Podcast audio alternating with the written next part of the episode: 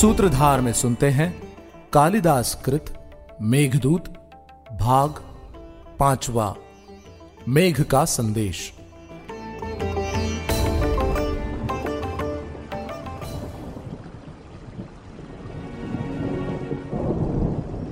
यक्ष का संदेश लेकर मेघ अलकापुरी पहुँच जाता है।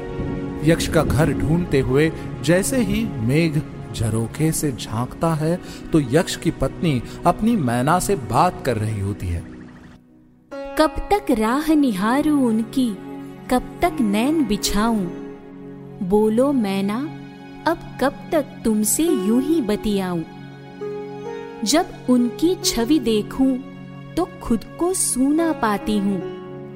पिया दरस बिन अब कहा, खुद को सजाती हूँ। और रीता सा लगता है तन बिना छुअन के तेरी। कहीं अक्स ना जल जाए ये बड़ी तपन से मेरी।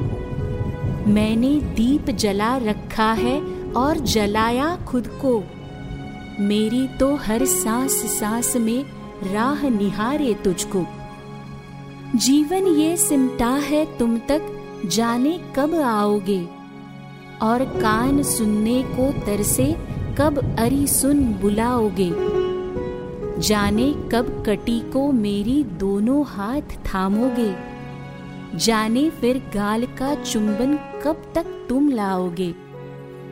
मैं भी पिया को भोजन दूँगी, बाट हरूँगी उनकी। जब आएँगे सजना मेरे, दोष कहूँगी सबकी।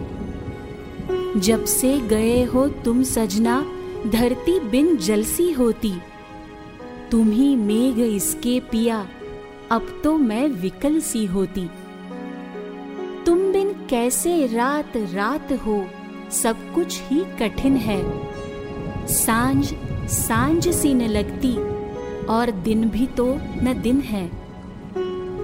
मैं बन जाऊँगी पार्वती, और बनो शिव मेरे। वाम अंग में धारो मुझको, मिट जाए ये अंधेरे। इस दर्पण में मेरे मन में बस तुमको ही तकती। पिया तुम्हारे बिना ये जीवन मैं तो जी नहीं सकती। मेरे हृदय के हृदय में भी तो तुम ही रहते हो जी। जल्दी ही आऊँगा मिलने, कब से कहते हो जी। पलक बिछाए बैठी हूँ मैं पहले, अब क्या उठेगी? पलके ही उठ जाए बेहतर, वरना शैया उठेगी। बिना तुम्हारे क्या जीना प्राण प्रिय तुम मेरे। मैंने प्रथम मिलन में ही प्राण दिए थे मेरे। अब ये तड़प तड़प उठती है, प्रियतम जल्दी आओ। फिर देखूँगी बस तुमको, तुम आकर मुझे सजाओ। मेघ अपनी गर्जना करके यक्ष की पत्नी का ध्यान भंग करता है और गर्जना करते हुए यक्ष का संदेश उसकी पत्नी को देता है साथ ही वो ये भी बताता है कि देव उत्थान एकादशी को यक्ष का शाप समाप्त हो जाएगा, जिसमें बच कुछ ही मांस शेष हैं। ये सुनकर यक्ष की पत्नी खुशी से झूम उठती है और मेघ को धन्यवाद कहती है मेघ द्वारा संदेश भेजने की सूचना जैसे ही कुबेर को पता चलती है, उसे अत्यंत दुख होता है कि उसने चातक और चंद्रमा जैसी जोड़ी को एक दूसरे से दूर रखा और वो तत्काल ही यक्ष को शाप से मुक्त करके उसके अलकापुरी आने का प्रबंध करता है। यक्ष अपनी पत्नी से मिलकर स्वर्ग लोक जैसा अनुभव करता है और दोनों खुशी खुशी अपने मिलन का गीत गाते हैं। अंजुलि प्रेम की अब भरने को है। पंच अमृत सदृश भोग लगने को है। सब हुआ अंत, जो भी विपदाएँ थी। ओज का दीप इस बार जलने को है। सांस घुल जाएँगे सांस में उस पहर। सांस घुल जाएँगी सांस में उस पहर। साथ होंगी धरा और गगन ये मगर। किस तरह ज्ञात होगा क्रिया का चयन? न तुम्हें है तनिक, न मुझे है खबर। देखो वृंदा, तुम्हें एक सच बोल दूँ। अपने नैनों का नैनों में रस घोल दूँ। सिर्फ़ अनुज्ञा तुम्हें आज देकर प्रिय, इस हृदय के सभी आज पट खोल दूँ। स्वप्न ये भी सफल आज हो जाएगा।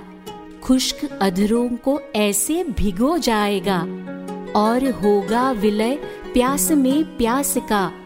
तृप्त चेतन यूँ जड़ में जा सो जाएगा।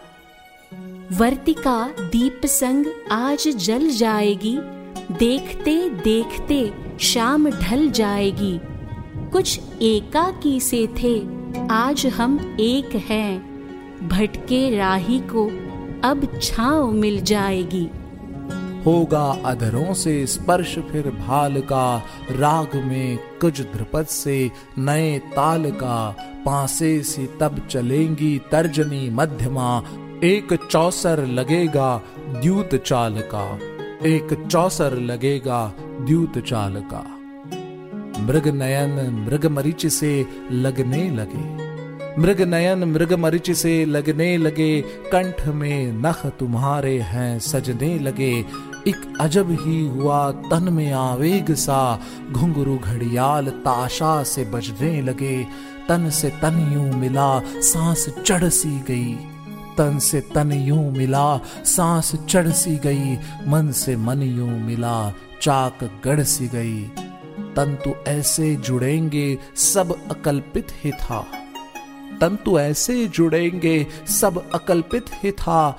दिन ये दिन से मिला बात बढ़ ही गई। ऐसे संपन्न संयोगी सौभाग्य सा हो गया है मिलन भक्त आराध्य का।